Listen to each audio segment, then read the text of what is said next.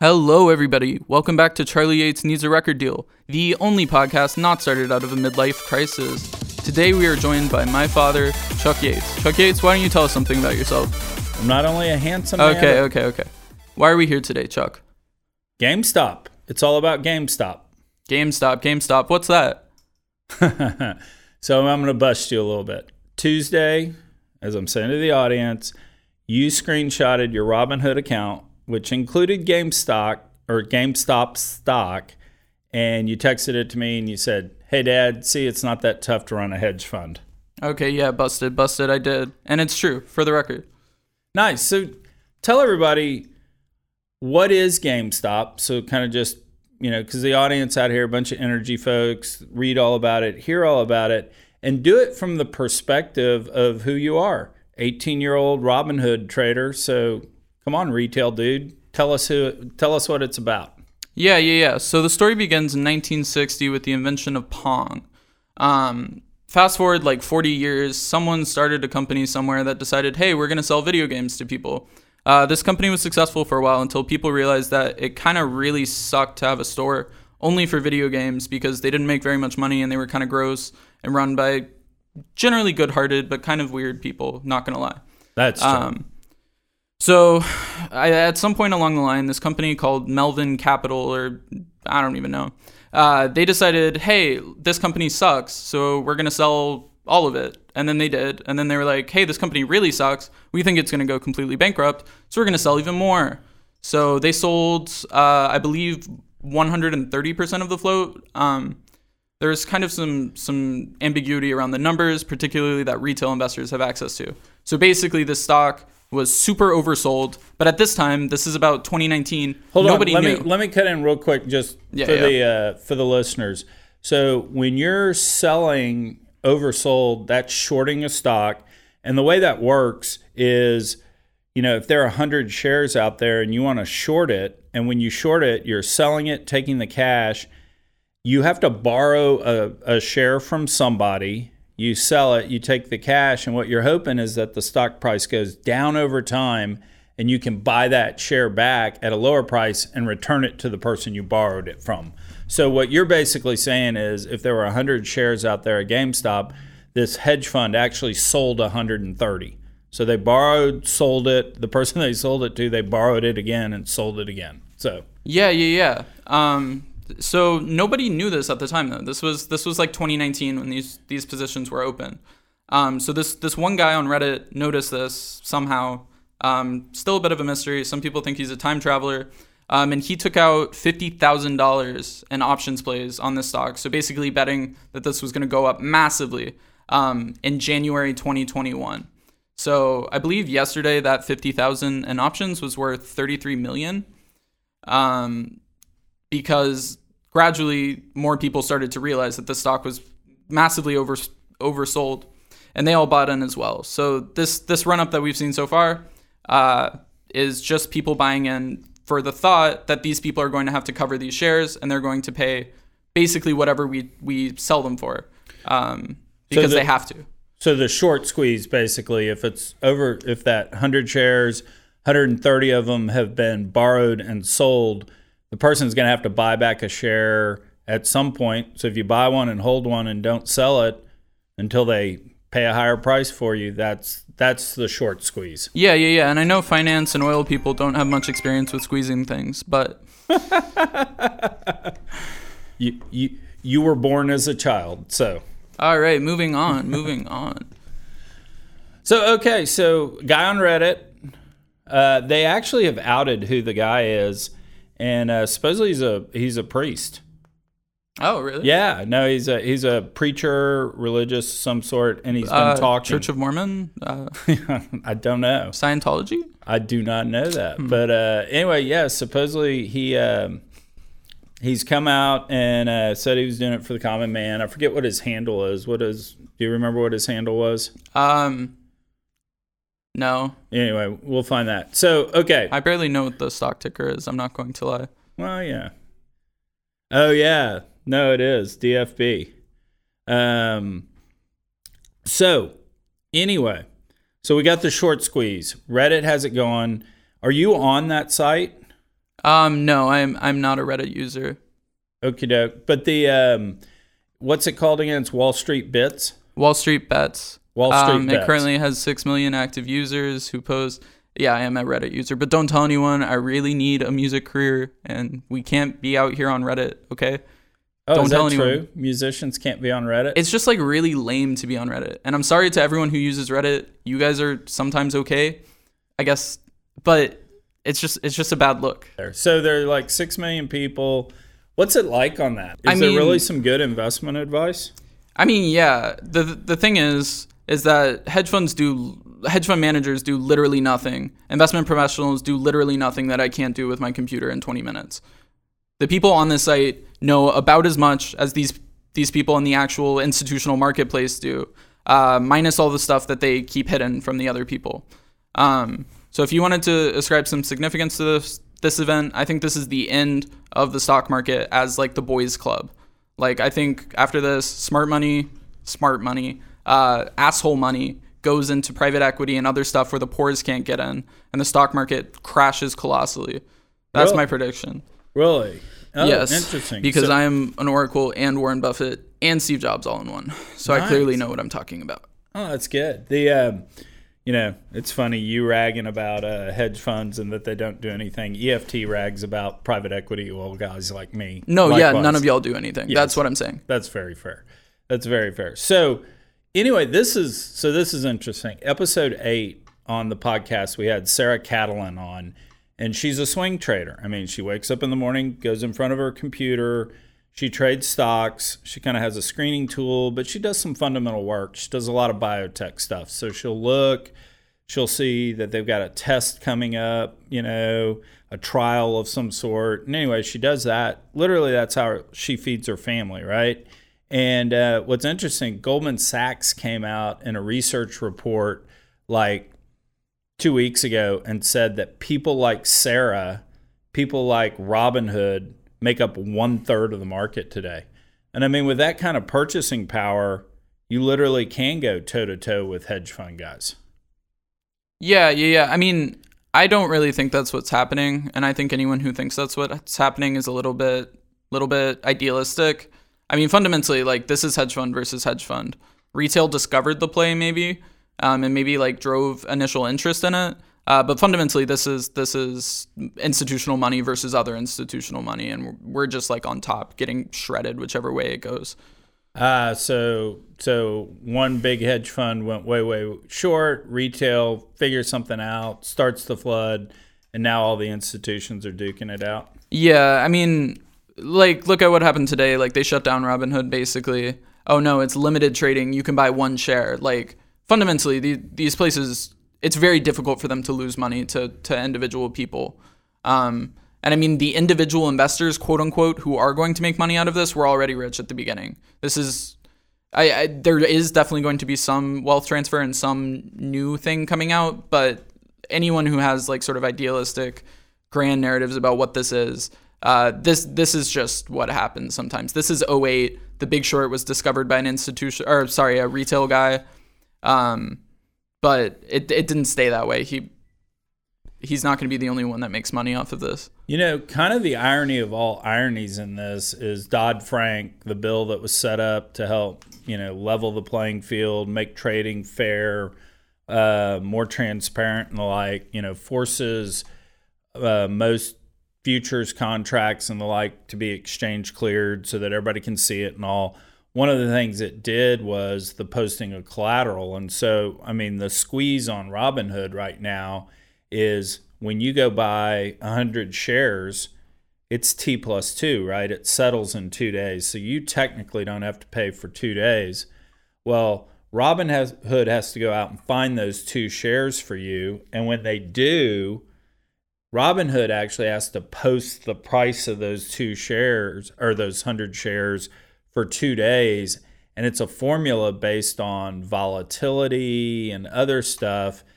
And then when they can take your money, they're able to take their margin back. And the problem was this was so incredibly volatile. And there's also, I believe, in that formula, a concentration factor that Robinhood was having to shell out just tons and tons of money. That's why they borrowed all the money from the bank. That's why they're raising a billion dollars and all that. So it truly is kind of, you know, Dodd Frank. And what did make the the market more secure because now there's collateral. The person that gave you the two shares doesn't have to worry about them getting paid because the money's posting there at the exchange is what caused the squeeze on Robinhood, which caused the squeeze on the little guys. Um, I mean, that's the reason they had to say you can't buy anymore. That's why they were okay with you selling, but because they don't have to post margin when you sell. Um, and the fact that that the the company that has a very large stake in Robinhood is the one who is short on GameStop shares. And I mean, I'm not suggesting a conspiracy here.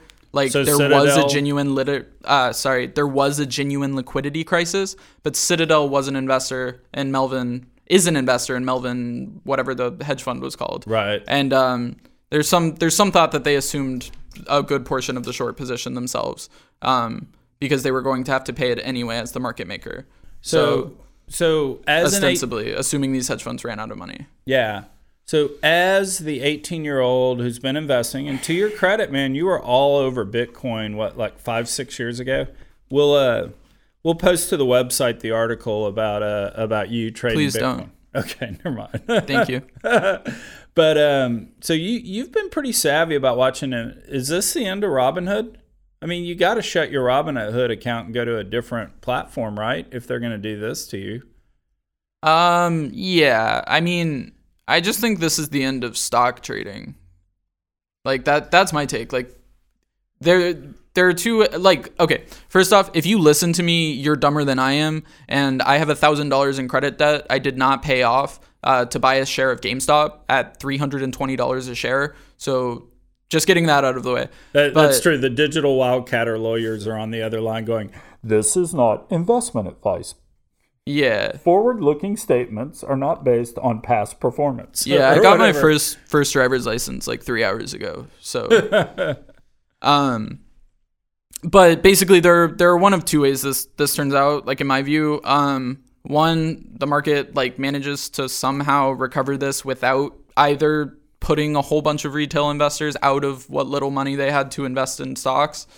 Um, and that that could look like stealth selling after hours, doing some even weirder stuff we haven't seen yet. Um, there's been pretty obvious market man- market manipulation, particularly in the media, with all of these articles talking about short positions being covered that were not. Um, it may have been covered for that particular company, but it likely went to someone else. This isn't like a conspiracy. Um, it's just that short interest is still above 100% at this current moment, as far as we know. Um, so one, the market somehow manages to unwind itself without imploding one direction or the other. Um, in which case, probably the SEC does something, buys out all shares at like a thousand dollars a share. That's a little bit of a bold prediction. I have no idea how any of this works. Um, but I think I think the the thing that very well could happen if this short squeeze continues further on is you're going to be looking at like 08 but worse um, in the coming weeks because once these shorts have to pay out and it, no matter who they're paying out to whether it's an, another investment firm whether it's retail investors um, they're going to have to liquidate a lot of assets to do that. And if they're completely depleted like some of these firms are going bankrupt their insurance is going to have to do that and they're going to have to start liquidating assets. And because of how incredibly over leveraged this entire thing is this is like the the scene in that movie about the big short where like he pulls the one block out like i think you could see constantly triggering waves of selling um, across all of this. And the money is going to go somewhere else. Um, i'm not like naive. Like the fed is still printing an incredible amount of money and all that money has to make rich people money. Otherwise why else would they be doing it? Um, but it's going to come out of the stock market and it's going to be incredibly weird time. I have no idea what will happen, but that's my take. No, the and one other point that I want to make that we made the other night on Clubhouse when me and Energy Credit were uh, sitting there having kind of our oil and gas rap session. Uh, one of my former LPs that worked for a large Texas uh, employees pension fund was there. She said it shouldn't be lost on people that the hedge fund manager still has the house in the Hamptons, still owns a share of a sports team, still drives a Ferrari, and all that good stuff. The actual hedge fund, the money that's managed, the investors there, firefighters, teachers, city workers, federal workers, i.e., it's the big pension Other hedge funds. funds. I mean, but- like yes, there are pension funds that are involved in this, and there are people's salaries. No, but I'm just saying the money but- the hedge fund is managing. We it's not it's not you know the the general partner of the hedge fund. It's not all his or her money. Yes, he's I am aware he's getting hedge funds work. All right, I'm not trying to be snide there. The uh, but no, I mean they're managing billions of dollars, and those are pension plans, they're foundations, they're endowments. You know, Um, yeah. So I, I'm not sure like what you're trying to get across here. I do understand like sort of like the the general like eat the rich sentiment, maybe a little bit uh, not what's actually happening, which I kind of acknowledged earlier. But simultaneously, like like we know that 90% of the stocks in the marketplace are owned by people uh, owned by the top 10% of the American population. Like that's kind of how that works. Um, like a lot of people don't even have pension plans. The people with the pension plans are the lucky ones. The people who are gambling on this stock, putting everything they own into it for fear or like for hope of an impending short squeeze, those are the people who don't even have a pension plan. So, yes, this is an incredibly strange situation that's not as simple as anyone wants to make it out to be. Um, but I think people are a little quick to like stupid poors are hurting themselves about this. Like the economics are pretty sound of what people are doing, or were at least in the past. Today, it's like I have no idea what's happening. Um, yeah, No. So uh, anyway, cool you to come on and uh, and walk us through all this. The one other point I'll throw in that's kind of fascinating for listeners to think about is back to that Goldman Sachs comment about one third of the market being, let's call it retail, let's call it you know Sarah Catalans of this world, swing traders, day traders, whatever we want to say. The wild thing for me is there's no conduit to those people. None of the large investment banks, Goldman Sachs, Morgan Stanley, none of them know who these people are, how to reach them. And so and so it's wild that it is popped up on Reddit. It's popped up on Twitter and the like and that's still the primary way of issuing securities by large corporations is an oligopoly of the banks. And instead of going to the whole market, now it only goes to two thirds, which is an interesting dynamic because I the big trend I see coming out of this is somebody figures out how to go to tech company IPO instead of using the big boy investment banks, they get a pathway into the one third, and it's like that's when we cut the investment banks out. So I think the war's just kind of started. You know, you've got retail going against hedge funds, and you're right, other hedge funds piled in, piled on. It's going to be real interesting when corporate America is not held captive by investment banks. So cool. You want to give a plug out to your music real quick? No, what I want to do is uh, Lay it on us. is give the little speech that you never gave me the segue for. You said you would. Okay, so Thank you. okay. No, I, I thought uh, you were going there. Well, no, I, I thought I started with the you know 18 year old retail investor. Tell us what's up. Yeah, yeah. yeah. Okay, so mindset of uh, the retail investor. Lay it on us. I'm not going to explain to you the mind of a retail investor. If you're one of those fat cat Wall Street types listening to this podcast, why don't you go ask your partner how the mind of a retail investor works? Because they're probably seeing one on the side because you fucking suck and everyone hates you. You fuckers are the reason that everything is going to shit. You are the reason everything went to shit in 08. This is not retail's fault. This is not the people who work for a living's fault. This is yours.